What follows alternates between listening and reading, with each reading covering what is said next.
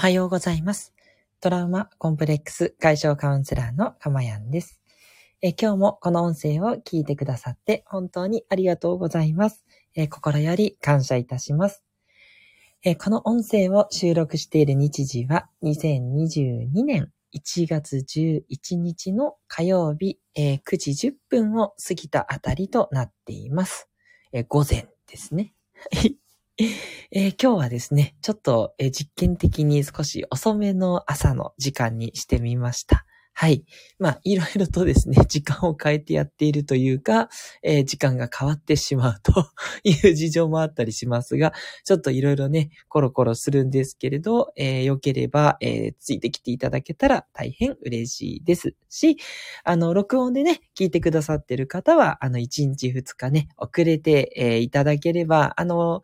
とりあえず今のところ毎日アップできてますので、この95回までですね。なので、大丈夫なんじゃないかなというふうに思っています。はい。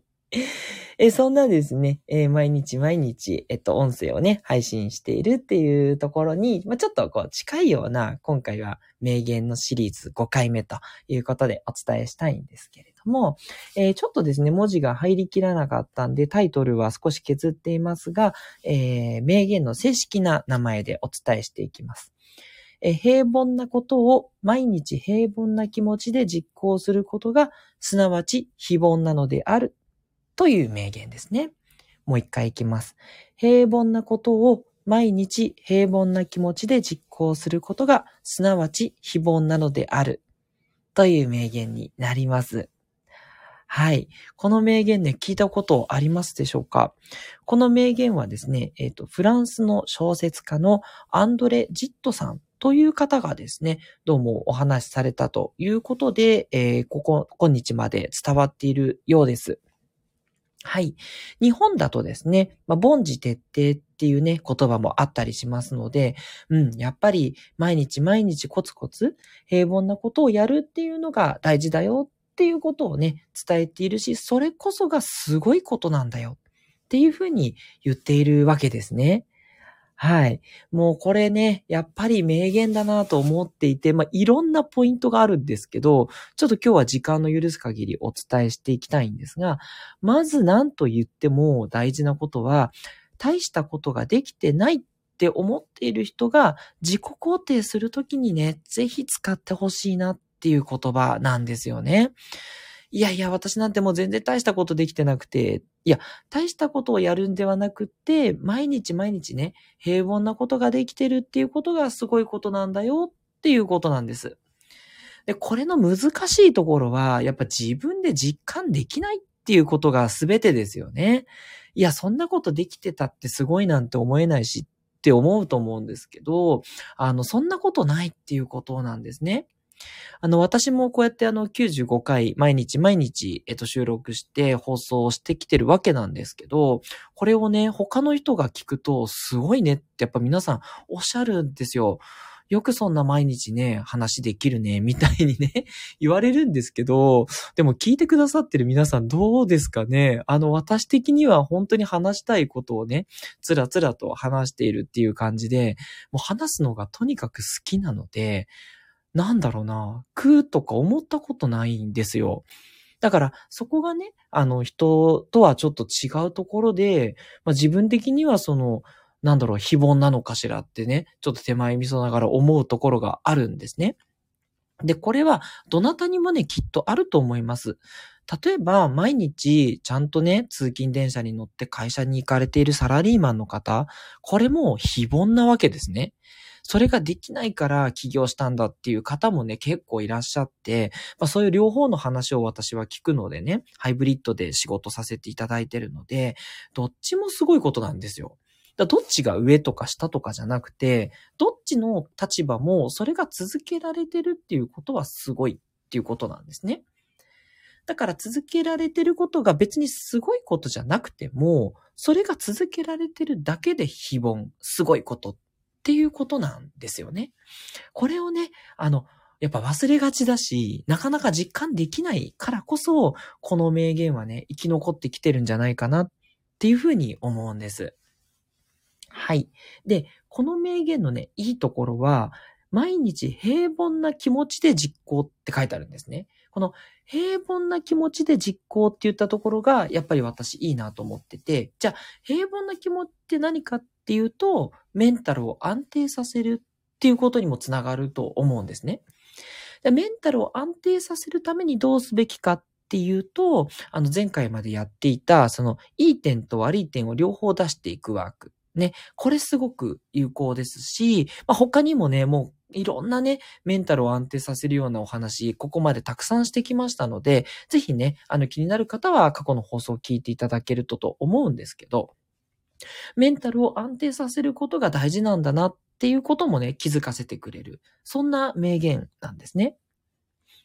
で、他にもあって、やっぱりその、やるまあメンタルを安定させても、やっぱりやる気ってどうしてもムラが出ますよね。やる気になってガーってやれる時もあれば、あ、全然今日調子乗らないなっていうことは誰しもあるわけなんで、結局、やる気に左右されてるうちは、それはできてるとは言えないんだなっていうことなんですよ。やる気に左右されずにコツコツと作業できること。これを目指していくためには、やっぱり環境を整えるっていうこと、まあ、人と一緒にやるっていうこともそうですし、あの、ここだったら乗るなっていう、やっぱり会社がいいんだとか、あの、カフェがいいんだとか、ね。で、テレワークであっても、自宅の中でどうやったら、えー、仕事ができやすい環境にするかっていうことも大事ですし、うん。で、逆に、休むっていうことも大事ですね。いつもお伝えしてますけど、休む徹底する環境っていったところをね、職場であっても、自宅であっても設けるっていうことも大事ですね。そういった、でき、ね、狭いお家の方は難しいかもしれないですけど、こう、しっかりやる作業の場所と、休む場所っていうのをね、きっちり分けた方がいいとか、まあ、いろんなね、ノウハウあるんですけど、そういったことを一生懸命やるってことが大事だっていうことも気づかせてくれるわけですね。そんなね、やる気とかあんまり気にしなくていいっていうことが、もうはっきりと言えるっていうことですね。で、ルールを徹底するっていうのもいいですしね。あの、これをやったら次はこれをやるっていうね、そういうルールをね、決めておくとすごくやりやすいっていうのもあります。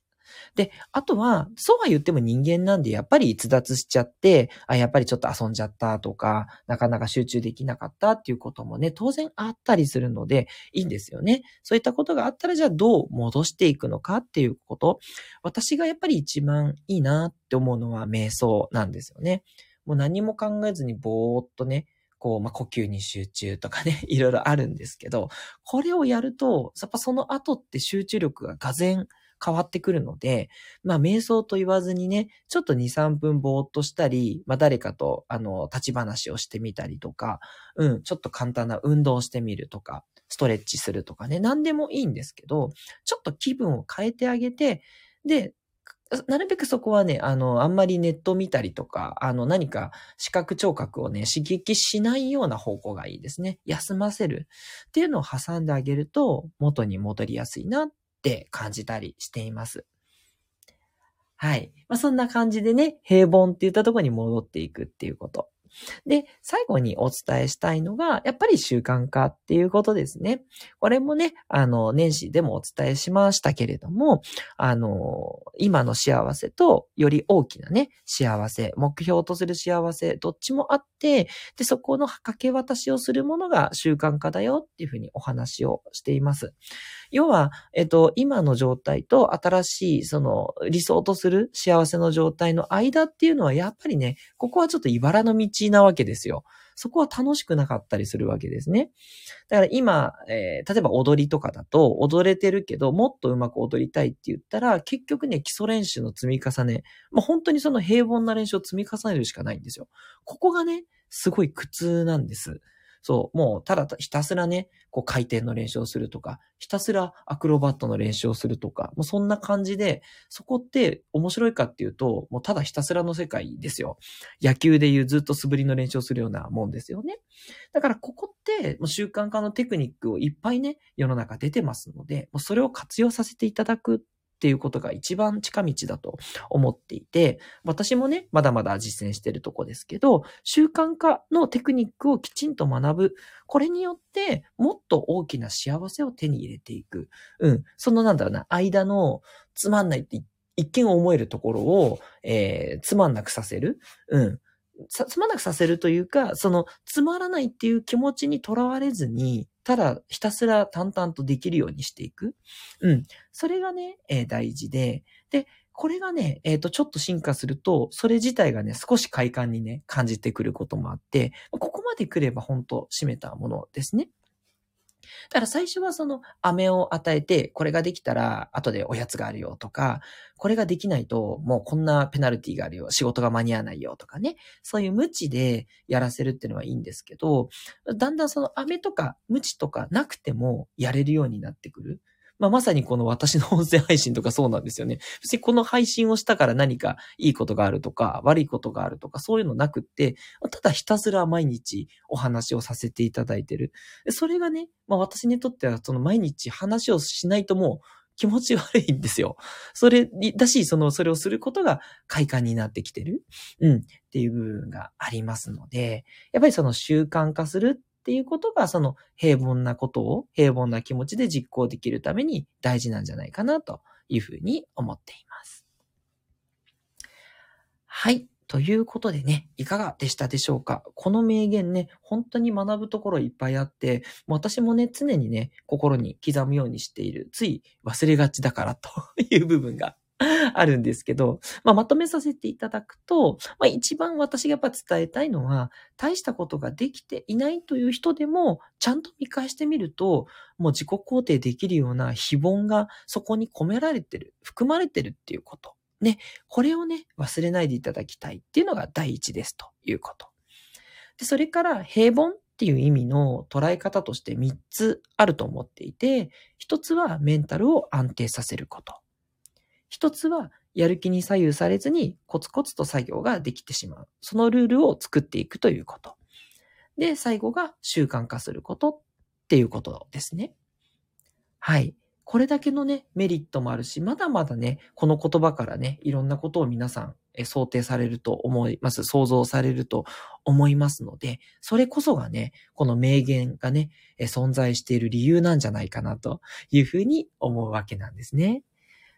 はい。ということで、いかがでしたでしょうか？今回のね、内容良かったなと思う方はですね、ぜひいいねをね、押していただけると、あの、他の方が参考になるような、えー、ことになると思いますので、えいただければ嬉しいです。はい。あ、ここで常連のなずきさんが入ってくださいました。ありがとうございます。えっと、おはよう。パチパチパチの絵文字ということでね、えー、今回の放送、なずきさんにもいいねをいただけたのかなと思います。ありがとうございます。ね、なずきさんもね、もう本当に習慣化のお上手な方なんですよ。はい。なので、あの、そのね、平凡なことが実は非凡だっていうこと、これをね、あの、お互いね、えー、刻みながらやっていきたいねっていうことをね、えー、私はお伝えしたくて、えっ、ー、と、本当にその辺が伝わってるとすごく嬉しいなと思います。